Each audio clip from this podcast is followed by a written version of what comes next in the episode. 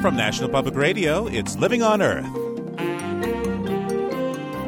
I'm Steve Curwood. Air pollution from cargo ships is a major problem in busy harbors across the nation. Port of Los Angeles, these vessels can foul the air as much as a million cars on the freeways. You can't ignore the uh, pollution coming out of the smokestack of the big ships. You know, all you have to do is look at them sometimes in the harbor, and it's just thick black exhaust pouring out of these things sometimes. And it's amazing that people don't stop and notice. Now there's a growing call to regulate these ships, but the matter is complicated by international law. Also, a pair of whooping cranes recently moved in next door to a Florida man and started raising baby chicks. He's got a name for the one chick that survived the predator so far. Lucky. He was lucky he wasn't sitting on the nest the morning the bald eagle came by. raising cranes this week on Living on Earth, coming up right after this.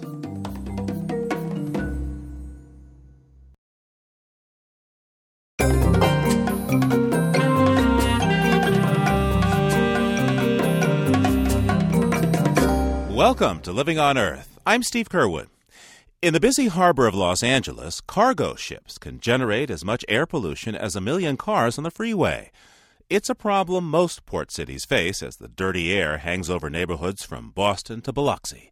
So, the U.S. Environmental Protection Agency is considering rules to clean up some of the marine smokestacks. The impetus for the move comes from a lawsuit filed by citizens in San Francisco. But the U.S. can only regulate ships flying the Stars and Stripes, and most freighters in U.S. ports are registered elsewhere. From Los Angeles, Living on Earth's Ingrid Lobet has our story. Russell Long leans against a dockyard fence. His father was a ship broker, but he may be more of a ship breaker. He's director of the Blue Water Network, the group that sued the EPA over ship emissions. You can't ignore the uh, pollution coming out of the smokestack of the big ships. You know, all you have to do is look at them sometimes in the harbor, and it's just thick black exhaust pouring out of these things sometimes. And it's amazing that people don't stop and notice. Cargo ships burn the lowest quality fuel refineries produce. It's molasses thick bunker fuel and contains 50 times more air polluting sulfur than diesel fuel. Between the sulfur content and the size of a ship's engine, it's easy to see how a single voyage pours out pollution measured in tons.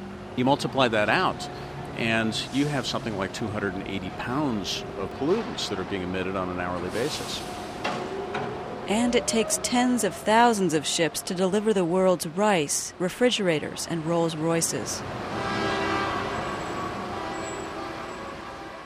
One of the major threats to our air quality over the next 10 or 15 years is pollution from marine shipping offshore. Douglas Allard is air pollution control chief for the county of Santa Barbara, which has had a serious ozone problem.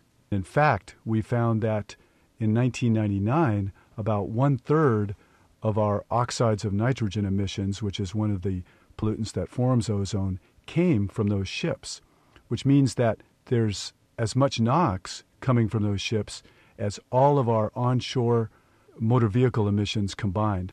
Allard says in 15 years, two thirds of that pollution will be coming from ships. Regions are unequally affected depending on how the wind blows emissions from busy harbors and shipping lanes. Houston, Louisiana, the Great Lakes, and the West Coast are all in the path of the pollution. Dr. James Corbett of the University of Delaware has done much of the research. He also looked at ship emissions globally. At the international level, NOx emissions, nitrogen emissions from ship engines, can contribute 14% of the total global NOx inventory from human activity from combustion systems. Yet few U.S. officials believe it's within their purview to force changes on ships registered in countries such as Liberia or Greece. The EPA would not comment for this story, but is expected to propose reducing the emissions only of U.S. vessels. The International Maritime Organization has jurisdiction, but hasn't yet moved on the issue. That's left the problem to the industry and to local officials like Dr. Robert Kanter of the Port of Long Beach, and he'll tell you there's only so much he can do. These are our tenants.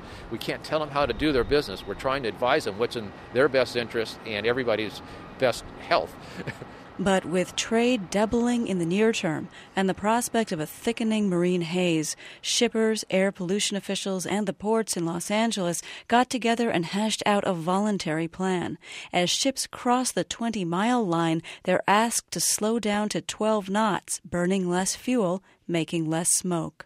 Afternoon, sir. Now passing Whiskey Buoy and proceeding present course 270. Over. Roger. And uh, are you aware of the voluntary air quality compliance zone? Roger, sir. Roger. I aware the the speed not more than 12 knots. That is correct, Captain. What is your ETA? A year later, most captains like this one do know about the voluntary rule, but to Robert Kanter's frustration, only 50 to 60 percent of ships are slowing down.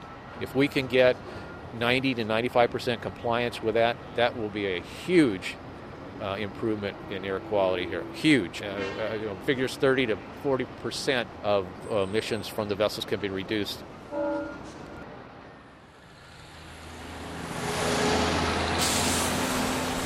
Not all the air pollution at ports comes from ships. Heavy duty diesel trucks put out half the vehicle pollution in California, even though they make up only 3% of what's on the road. Now imagine this there are 33,000 heavy duty truck trips in and out of the ports of LA and Long Beach every day. Officials say that number will triple in the next two decades. But they say this is one thing they can do something about. State inspectors flag down big rigs near the ports. When you see my thumbs up, you push down your throttle, the gas, all the way to the floor real quick, this way. Boom, okay? okay? You ready? Go! Yes, very good, very good. Wait a second. More than 90% of the trucks who take these tests pass them nowadays, but not all of them are inspected. All right, sir, you already got it. Have a nice day. Many port and shipping related engines have gotten cleaner. Longtime port workers say they've seen the improvement. They get less soot on their cars now. But people who live in housing projects near the ports say something else. Expansion is bringing more ships and more trucks, and, say Carol Pisano and Maria Juventino Quintero, more illness. In the morning, like we smell like eggs, sulfur. Well, I got asthma this last year. I don't know if it's due to that because I never had asthma before. My son has asthma. If he gets real bad, then he has to be on a machine.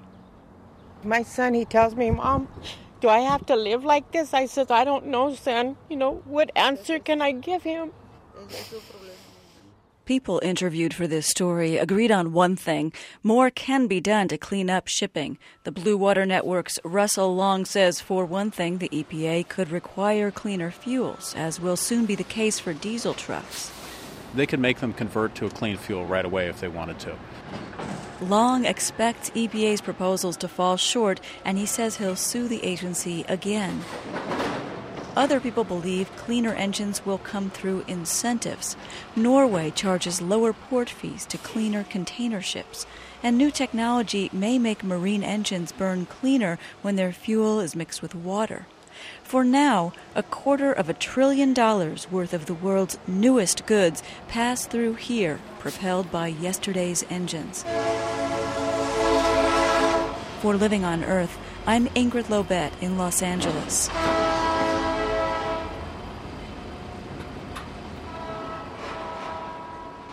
As part of its America Undercover series, HBO is presenting a documentary about vinyl on Sunday, May 5th. HBO calls it a toxic comedy picture that traces one woman's quest to find out just exactly what's in the blue vinyl siding that her parents installed on their Long Island home. Bruce Barcott reviews Blue Vinyl. The story of Blue Vinyl begins when Judith Helfand's parents decide to refurbish their Long Island house with, yes, blue vinyl siding. Helfand, a Peabody Award winning filmmaker, turns on her camera and wonders what exactly is vinyl anyway? What follows is an investigative odyssey that takes Helfand from New York to Louisiana, California, and all the way to Venice, Italy, before yielding an answer. Vinyl, she says, turns out to be one of the most environmentally hazardous consumer products on Earth.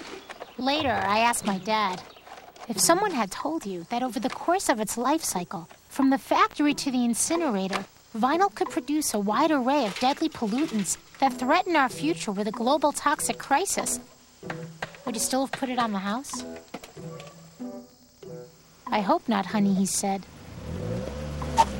But they didn't write that on the box. Vinyl is technically known as PVC or polyvinyl chloride. The main ingredient in PVC is vinyl chloride, a gas that the chemical industry has known to be extremely toxic since the early 1970s. Helfand's quest takes her to the town of Lake Charles, Louisiana, which produces one third of America's PVC. There she meets the widows of chemical workers killed by rare cancers that they believe were caused by exposure to vinyl chloride. She also meets a small town lawyer preparing a massive class action lawsuit against 32 PVC makers. His case has never gone to court and is unlikely to do so because the industry hushes up every claim with large settlement offers. If you love Michael Moore, you'll like Judy Helfand, who knows how to give her targets just enough rope. At one point, a vinyl industry spokesperson tries to convince Helfand that PVC is no more dangerous than salt. Because they both contain the compound chloride, you know. Helfand isn't interested in merely exposing the wrongs of the chemical industry. She wants her parents to replace that vinyl siding with something more eco friendly. She travels to Northern California to find an array of alternatives hemp, clay, straw bales, and something called rammed earth, all of which are a little too woo woo for her Long Island parents. Finally, Helfand finds her siding genuine pine planks taken from the roof of an old New Hampshire mill. The only drawback?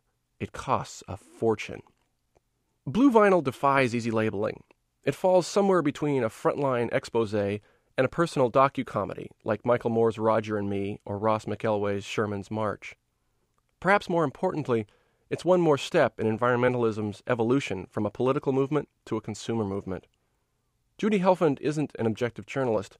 She's just a consumer who picked up a product and started asking questions.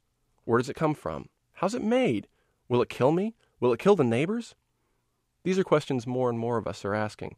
Helfand just does it on camera and with enough humor and startling information to make Blue Vinyl worth watching.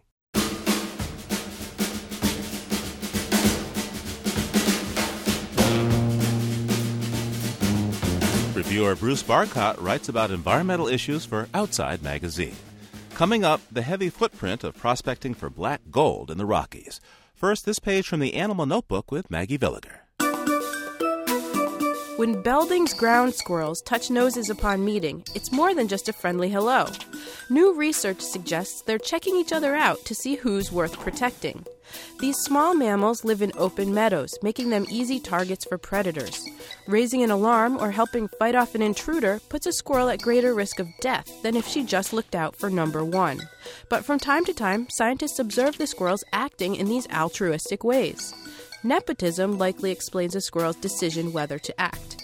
According to evolution, it makes sense to stick your neck out at personal risk if you're protecting close relatives. Even if you die, most of your genes will be passed on by those relatives. But in a bustling field filled with other squirrels, how can you be sure who's close enough to warrant the risk? To find out, researchers presented squirrels with facial gland secretions. The more distant the relative, the longer a squirrel investigated the odor. Since a squirrel can distinguish between mother, grandmother, and cousin, sniffing for these scents explains how she can identify whose genes are close enough to want to protect. In the world of Belding's ground squirrels, those welcome kisses are really a way to figure out if it's worth risking your life for this seeming stranger. It gives a whole new meaning to kissing cousins. That's this week's Animal Note. I'm Maggie Villiger. And you're listening to Living on Earth.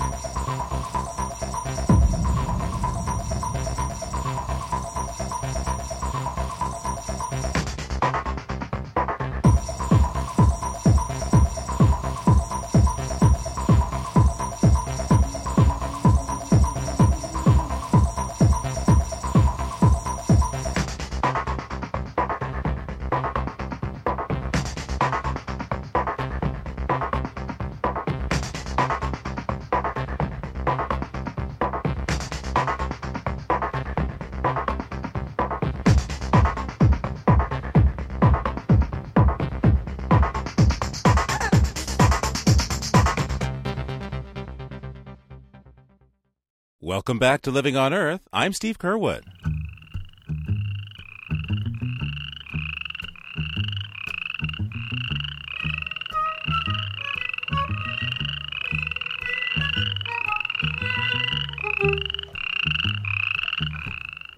If you have a hankering for frog legs, I suggest you head to northeastern France.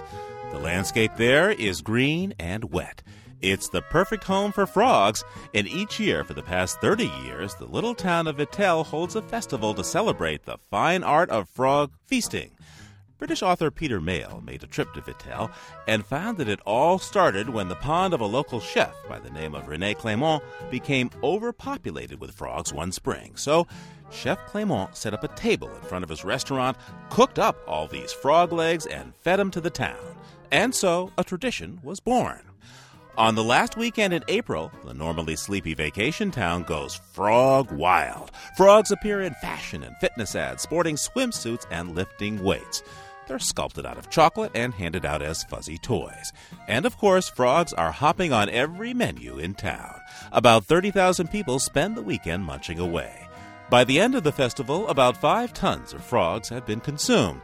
Most are served the traditional way, sauteed in garlic and oil, but one popular recipe calls for amphibian thighs poached in Riesling wine and garnished with escargot. And for this week, that's the Living on Earth Almanac.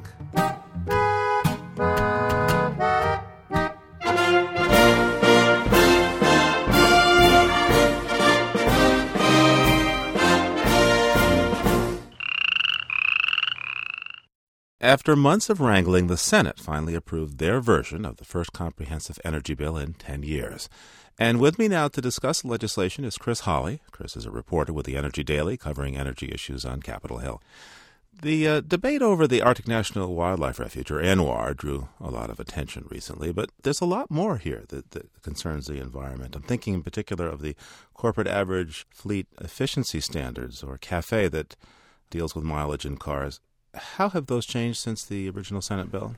Well, the auto industry waged a really aggressive and, in some ways, misleading advertising campaign on CAFE to persuade senators to vote against it. And they touted economic impacts on the industry and impacts on individual drivers by claiming that the proposed legislation, which would boost the fuel economy standard fleet wide from about 25 miles per gallon to 36 miles per gallon by 2015 would force drivers to get out of their comfortable SUVs and minivans and into tiny compact cars.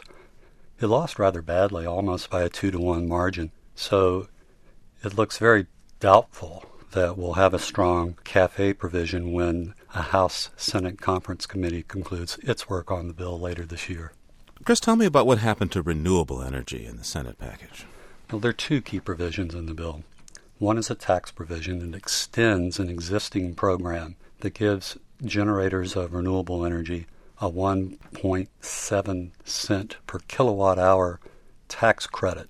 And this has been a very useful instrument in helping the fledgling wind industry grab a foothold in the U.S. power market. And the bill extends that by another two years. The other thing is a system called a renewable portfolio standard. And what that means is that by 2020, all retail electricity providers would have to offer at least 10% of their product, the power that they sell, from renewable resources. There were four attempts to weaken this bill on the Senate floor. Three failed. The fourth, which happened in the middle of the week, was successful. And what that did was cut in half the maximum price of the credits that the federal government would sell to energy providers who needed them. Republicans said that this would cut the cost of this provision, and it does by 50%. Environmentalists worry, however, that this will have the perverse impact of making only wind, which is the most cost effective and the closest competitor to traditional technologies such as coal and oil, and strand other technologies like solar, geothermal, and biomass. It remains to be seen what will happen. The measure could be uh, amended further in conference. So we have a bill now from the Senate. Of course, it's different from what the House had passed. Uh, quickly, what are those differences in summary? Well, the House bill includes a uh, provision to open up the ANWR. The Senate bill does not. That's going to be a major sticking point for the conferees. The other main difference is the tax package. The Senate has uh, $14 billion in various incentives and subsidies to fossil fuel producers and renewable energy producers as well. And 14 billion seems like a lot, but it's nothing compared to the, what the House did. They approved 33 billion dollars in subsidies. That has to be uh, brought together. So the typical strategy is to split the difference. So we may see about 20, 25 billion in subsidies coming out of the House Conference Committee. With so much uh, riding here politically on this conference, especially around uh, ANWR, uh, what do you think could happen? The thing to remember, Steve, that I think is important is that both the President and the Congress said that their efforts are aimed at improving America's independence from foreign energy sources. And I'm sad to say that it's not likely that the bill that emerges from the conference is going to do much about America's energy independence. Chris Holley is a reporter with the Energy Daily. Thanks for speaking with us today, Chris. Thank you very much, Steve. I enjoyed it. As Congress continues the debate on how to meet the nation's future energy needs, the Bush administration is already advancing dozens of oil and gas projects across the Rocky Mountain West. Federal agencies have reduced red tape to allow new drilling on public lands.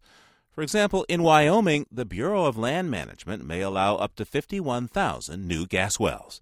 Opponents of drilling say the most sensitive landscapes of the West are at risk. From Radio High Country News, Adam Burke reports.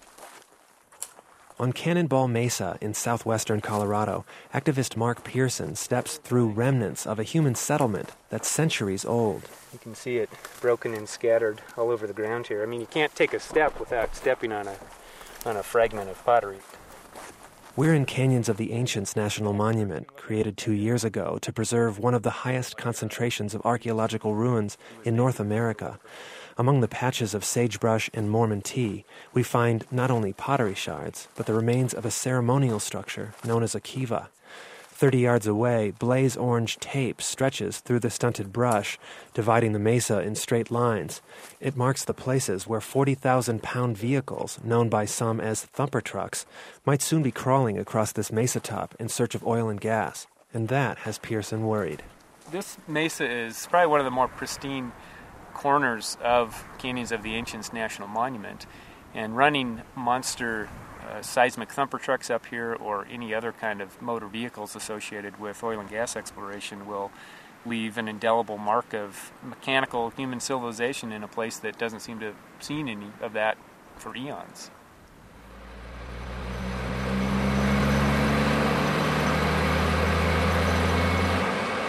Recently, these seismic trucks, which generate sound waves, became the focal point of controversy when an energy contractor began work in Utah's Dome Plateau. The area has been open to oil leasing for over a decade, but it's just a few miles from Arches National Park and has stretches of scenic wilderness that many say deserve special protection.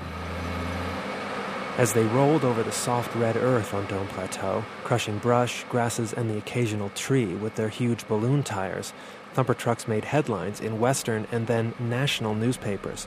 But the issue reached a critical pitch when the conservation group Southern Utah Wilderness Alliance, or SUWA, abruptly succeeded in shutting down the Dome Plateau project with work still in progress. That's the sound of energy contractor Western GECO's equipment being ferried out by helicopter. The company began losing $45,000 a day. In court documents, the Wilderness Alliance had contended that the trucks would destroy living soil crusts that prevent erosion in the desert. Liz Thomas is a staff attorney for the organization. The soils up there are very fragile, and the only available research there is indicate that it takes anywhere from 50 to 300 years for these soils to come back. Thomas says she documented numerous instances where BLM failed to enforce protections it had agreed to in its permit. Off road, the trucks were supposed to travel single file and stay inside a 100 foot corridor. When soils were wet, the trucks were supposed to stop work if they left ruts in excess of four inches deep. The BLM had the Western GECO crew out raking and covering up ruts for a distance of at least three quarters of a mile. These ruts were not just in excess of four inches, but they were in excess of 15 inches deep. Um, and these ruts are about three feet plus wide. Sure, the BLM can go out and rake them, and maybe visually you can't see it, but those soils don't heal. The shutdown caught energy companies by surprise. For the industry, seismic trucks represent the cutting edge of environmental protection and exactly what's needed in a fragile desert landscape. It lets you know more about the subsurface before you actually go to the point of drilling a hole in the ground to see what's down there. Stuart Wright, a geophysicist for Western GECO, says the term thumper truck is a misnomer because the trucks don't thump. They use low frequency sound waves. The result is a three dimensional picture that allows oil companies to drill with precision. That means fewer roads and fewer wells. And, says Wright, the trucks themselves are designed to leave a minimal trace. Most companies have equipped them with very large tires that spread out the weight so that, in terms of actual pounds per square inch, there's no more than, say, an average vehicle. And it's our contention that any impact is minimal and ephemeral. It, it tends to heal itself rather quickly. But if you don't want to take our word for it, you can go out there and judge for yourself. Back at Canyons of the Ancients, there's an opportunity to do just that directly south of the area now proposed for exploration. The BLM's Randy Lewis shows me where seismic trucks rolled seven years ago. And right here in front of you, you can see the tread from the tires. It's just like a tractor tire. The cleats are at an angle. The herringbone pattern of giant tread marks is barely visible on the clay soils. We follow these traces for a quarter mile over hardscrabble desert and bunch grasses. There are only a few 10 foot stretches where the trucks have left a lasting impact, and Randy says this is the only area he can find where there's any trace at all. After this program was over, you looked at the tracks and said, oh my gosh, it's going to be here forever. But two, three years, it's gone. And then, you know, 10 years later, you'll never see any of it. Seismic trucks are just the most visible aspect of a larger battle being waged over oil and gas development in the West. Last May, Vice President Cheney's task force directed agencies to increase production on public lands. A BLM memo in Utah instructs field offices to treat drilling as their, quote, number one priority. The agency is shortening public debate and eliminating what it calls impediments, such as seasonal wildlife restrictions. People like Claire Mosley of the industry group Public Land Advocacy say it's about time companies can drill on land they've leased for years. We're not getting a free ride here. We bend over backwards. But conservationists say the efforts to streamline cuts the public out of the process and puts the environment at risk. Jim Baca was chief of the BLM in the first Clinton administration.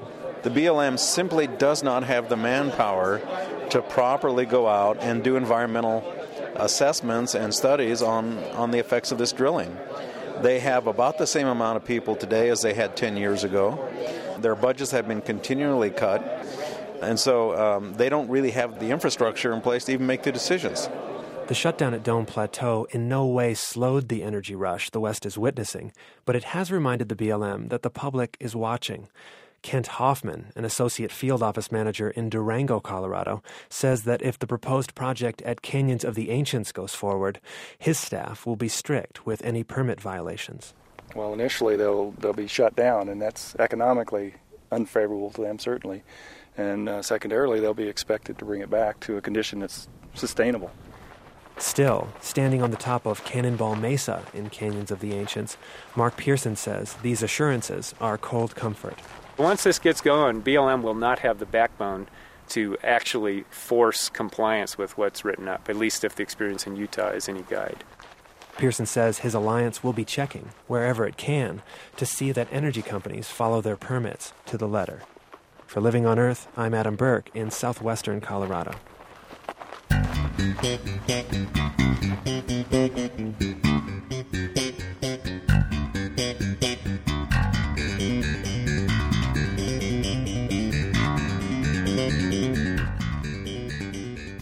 You're listening to NPR's Living on Earth. Think for a moment how you might feel looking out your window and seeing a pair of four foot tall endangered whooping cranes building a nest 50 yards away. That's what happened to Gene Tendall at his home in Leesburg, Florida. And now the cranes are raising a chick, only the second successful hatching in the wild by captive bred parents. Mr. Tendall, please tell us about the place these birds have chosen to call home. What's it look like? See, it's a small about a 30 acre lake out here, Uh huh. and we had a draft, and it's just turned into from a lake to a marsh. Now, why do you think they picked your house, these whooping cranes?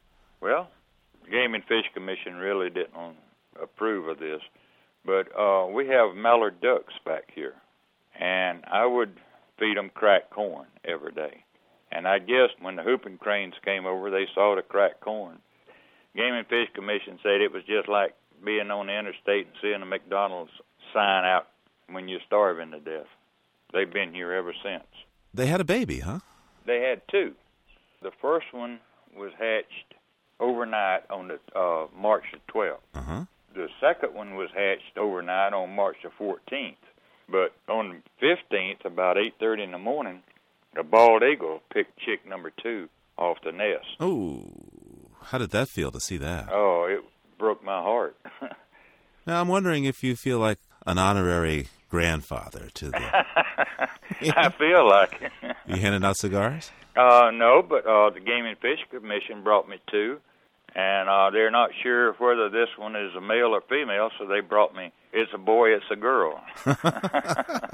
So, what do you do if you're a, a a human grandfather to a whooping crane chick? Uh, how are you supposed to act? I don't know. Mostly observe, and people come by and wants to see them. I let them come in the yard and give them a better view of the chick. Uh, what about the predator situation there? Well, if I see the bald eagle flying around overhead, I walk down to the edge of the marsh and uh, stand there until he leaves. But I try to protect him as much as I can. Is there a name, by the way, for this baby? Yes, uh, Lucky. He was lucky he wasn't sitting on the nest the morning the bald eagle came by. My wife gave him that name. What's it going to be like to see uh, Lucky uh, fly away one day? It's going to be heartbreaking, but hopefully we'll get to see him again. If the uh, marsh stays as it is now, that there's a good chance that this same pair will come back here this next year and nest again. So hopefully we'll see them again. Gene Tyndall watches the whoopers from his home in Leesburg, Florida. Thanks for the bird's eye view, Gene. Thank you.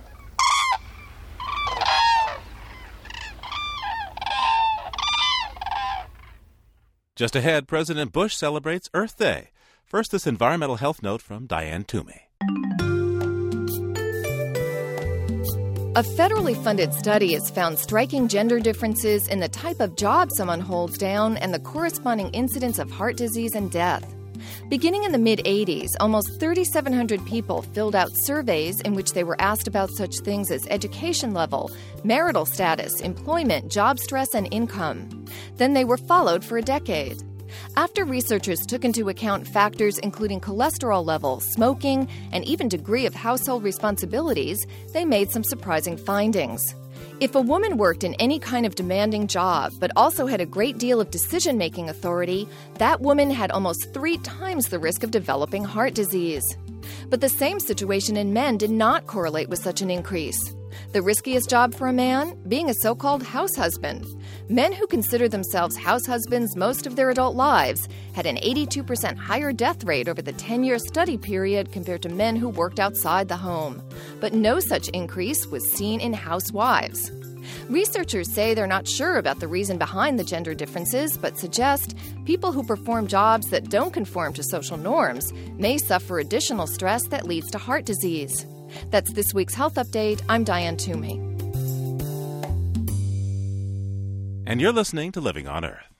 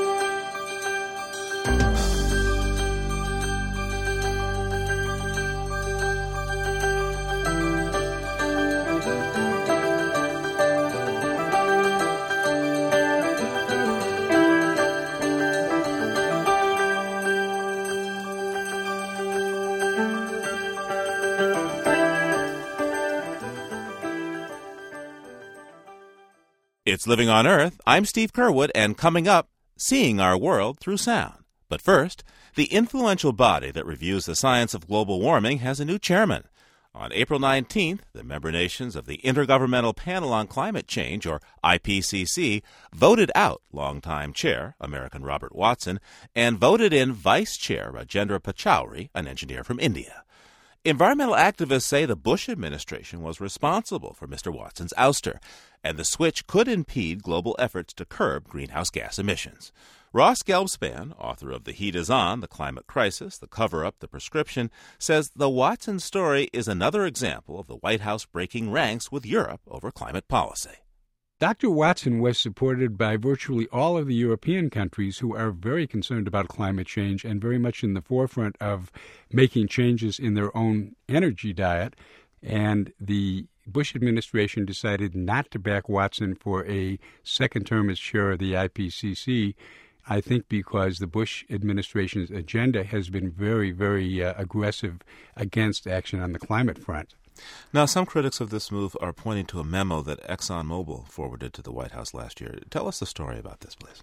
ExxonMobil sent a memo to the White House basically saying, please get rid of Watson, and they suggested that the White House replace him with one of two known greenhouse skeptics. These are people who don't think climate change should be taken very seriously it's pretty clear that if the White House had done that, they would have really uh, brought down the wrath of most of the community of nations around their head. So they did something that's a little bit more subtle. Instead, they supported the nomination of Dr. Pachauri, who is not a scientist. And in so doing, they managed to take off the scientific edge and at the same time curry some diplomatic favor with the developing nations by saying, oh, it's time for us to hand over leadership to developing countries. I think it was a very clever maneuver. A press release from the IPCC I have here describes uh, Mr. Pachauri as, quote, a world class expert in economics and technology, two areas critical to the Intergovernmental Panel on Climate Change. So, who is this new chairman?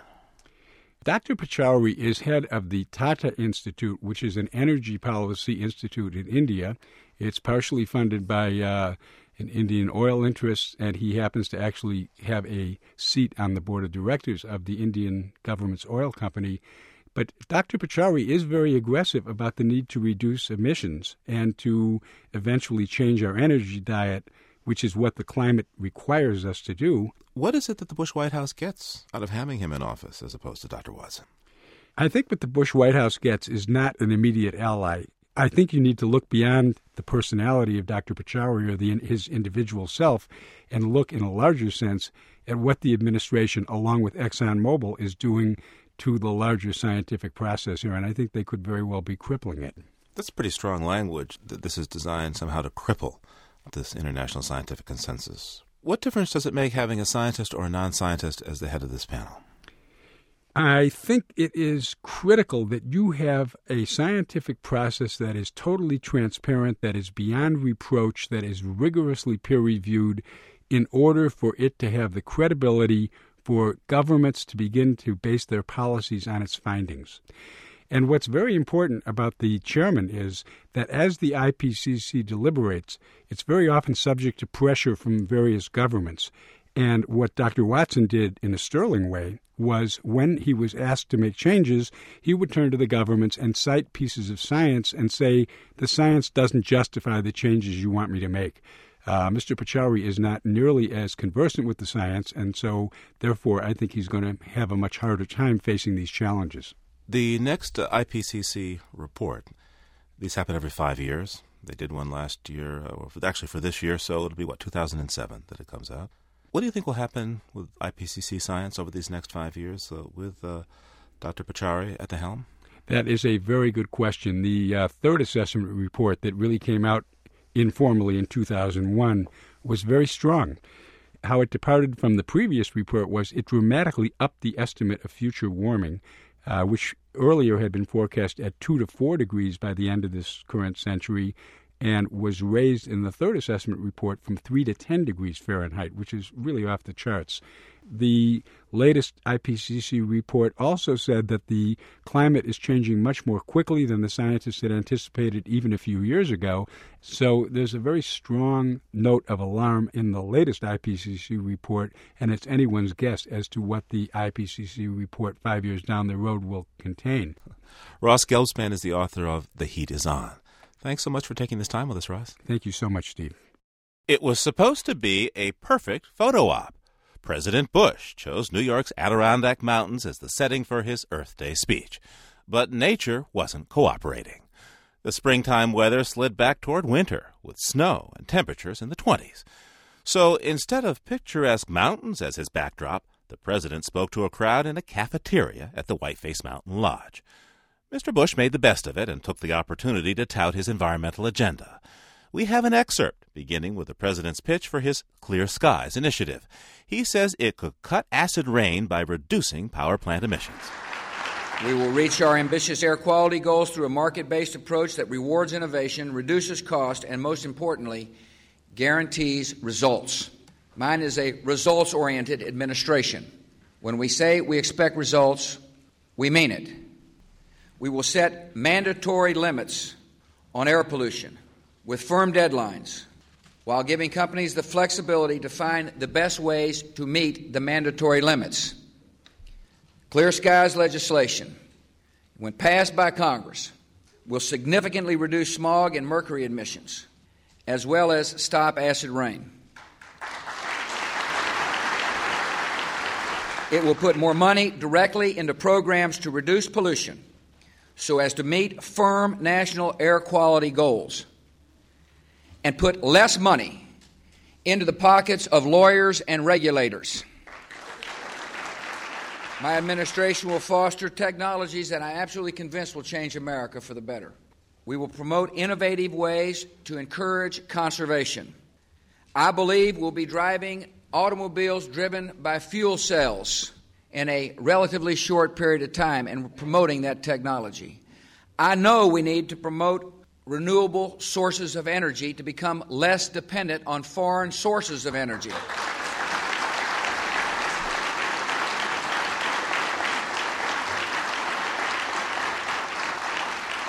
We also must encourage natural resource restoration, and one good place to start is in the Farm Bill right now that's right now before Congress. Good stewardship is the daily work of America's farmers and those who own the land.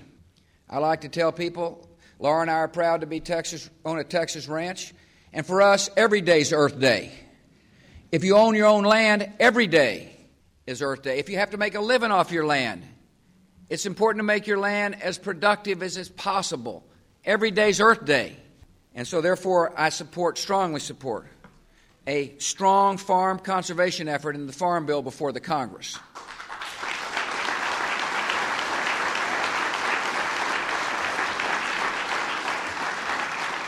With more funding and incentives for conservation, we can help our farmers preserve wetlands and wildlife habitat and to better protect water quality. Americans have reached a great consensus about the protection on the environment. We've come to understand that the success of a generation is not defined by wealth alone.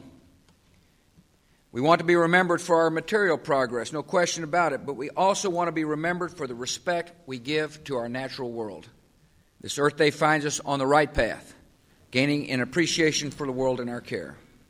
Each of you here today is doing your part to advance that work and to spread this spirit. And on behalf of our country, I want to thank you. May God bless you all.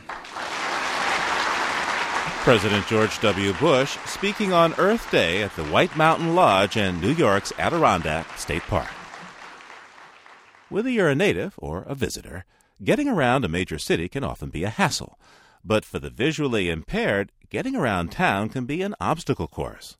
Producer D. May Roberts wanted to navigate the streets of Portland, Oregon with her eyes closed. She got this lesson in sight from 19 year old Andrew Meyer. I've worn glasses since I was 10 years old. Each year I have to get a stronger prescription. As others who are nearsighted probably do, I wonder what it would be like to someday lose my sight. Sometimes I close my eyes and try walking through my house. I wonder how it would be to walk around the neighborhood, to get to the grocery store, to do what I consider simple things. We can hear the difference when we walk through a door, when there's a hallway off to your left, when it's just closed wall. The sound changes. I met Andrew Meyer when he was in Portland for a summer program by the Oregon Commission for the Blind. Andrew has been blind since birth. He was abandoned in an alleyway in the Philippines when he was a baby and was adopted by an American couple with four children. I've always been someone to use sights as, as sort of a generic term. Ever since I was little, my foster family tells the story of when I was sitting in the living room or after dinner, I go, let's go watch TV. And they'd all look at me like, "You're to go watch TV. you know, you can't see. And I, ever since I was little, I always felt that that was correct to use those terms. Early on, Andrew learned that he too could see, just not with his eyes. He learned to not only walk with a cane, but to run in track meets. I ask Andrew to explain how he finds his way around. He immediately starts physically mapping out the patio at the dormitory where we're standing. What I do is basically find one place that I know exactly where I am, and I know exactly where I am right here. If worst comes to worst, I come back here to the door. Okay, that's where I'm gonna go to, and then we we trail one wall. We just go around the room. So we're just gonna I'm just gonna walk around the patio really quickly, turning left. See, there's a chair there. You know, a little bit farther, there's a drop off. Okay, so that's the edge of the patio. So we, I learned how wide this patio is, but how long is it? So I'm just gonna turn right and walk the length of the patio. And I find a few things like a pole and and we reach the end of the patio. Sound and touch are important to help him see as Andrew moves through his environment. We always pay attention to what's underneath our feet. So for example, right now we're on cement. Now I'm on grass. Room carpet versus say like indoor outdoor carpeting that's not very thick carpeting or brick.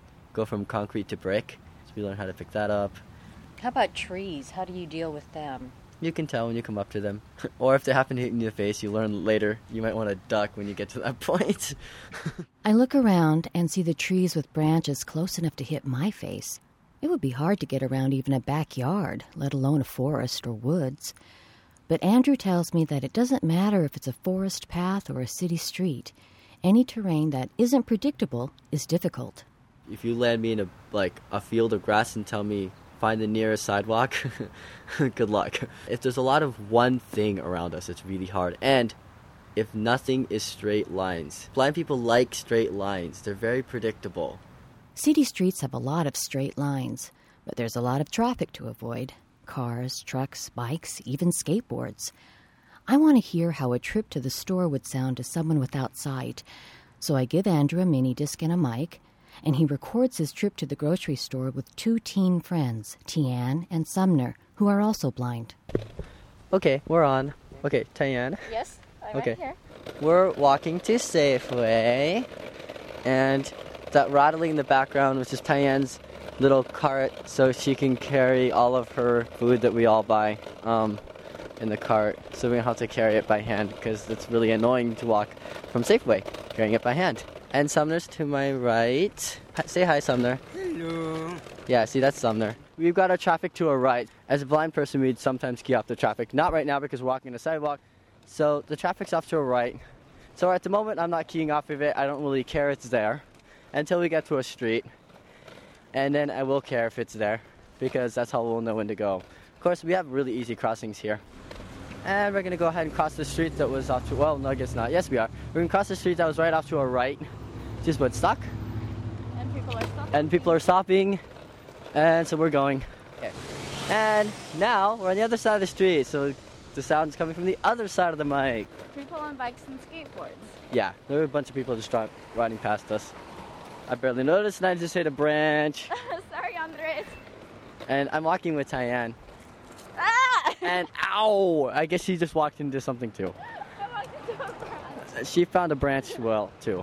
And now we're going to go ahead and cross Woodstock because we've been on the other side where Safeway is. And it's time to cross. And we're gonna walk into Safeway.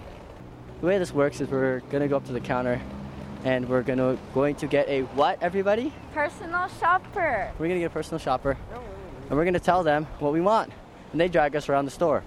So we don't have to know the store. Because every single Safeway is different and they change all the time, as you guys probably know. After walking nearly half an hour to get to the store, Andrew and his friends go inside. An employee who helps the visually impaired to shop greets them. Hello. Hello. Hi. So Okay. we need a basket? Yes, we do. How about just a basket? I think is That's what I gonna. meant. Yeah, like a hand basket. Or a A cart? ch- cart. Oh, let's grab a cart. Yeah. You get, oh, you have a lot of shopping today. Well, to be on the safe side. So, yeah. I don't know. I might find some items I suddenly take a liking to while we're on the way. As they go about their shopping, Andrew turns off the tape deck. Later, he told me how disorienting it was to record with headphones while trying to listen for street sounds. I can't imagine crossing the street without my sight, and I marvel at his ability to navigate the world around him. Andrew's walk to the store inspires me to step outside to my own backyard and try moving around with my eyes closed.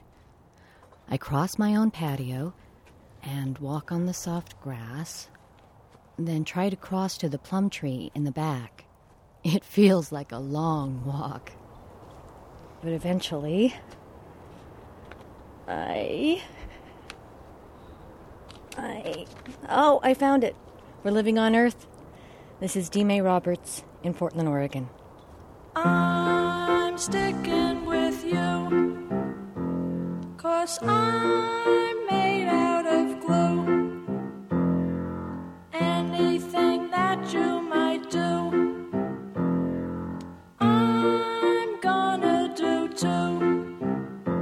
Our profile of Andrew Meyer was made possible with a grant from the Corporation for Public Broadcasting.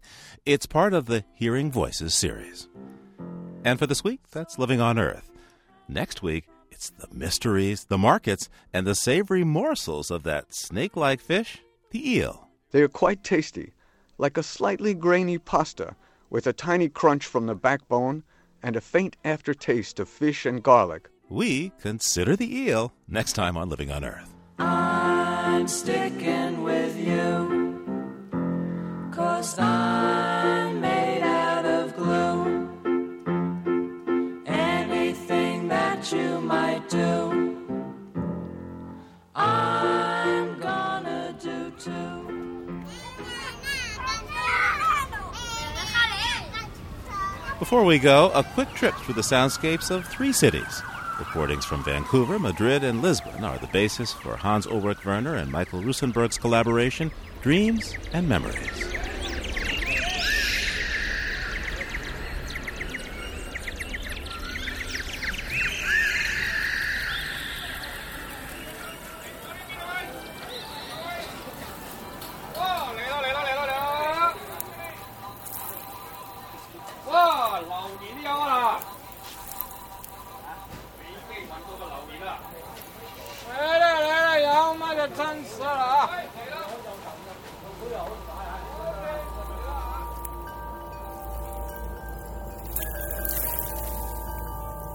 Living on Earth is produced by the World Media Foundation in cooperation with Harvard University. You can find us at www.loe.org.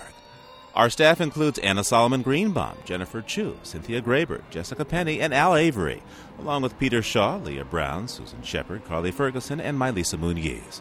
Special thanks to Ernie Silver. We had help this week from Rachel Gershik and Jesse Fenn. Allison Dean composed our themes. Environmental sound art courtesy of Earth Ear. Our technical director is Dennis Foley. Diane Toomey is our science editor. Eileen Bolinsky is our senior editor. And Chris Ballman is the senior producer of Living on Earth. I'm Steve Curwood, executive producer. Thanks for listening. Funding for Living on Earth comes from the World Media Foundation Environmental Information Fund. Major contributors include the William and Flora Hewlett Foundation for coverage of Western issues, the National Science Foundation supporting environmental education, and the Corporation for Public Broadcasting, supporting the Living on Earth network, Living on Earth's expanded Internet service. This is NPR, National Public Radio.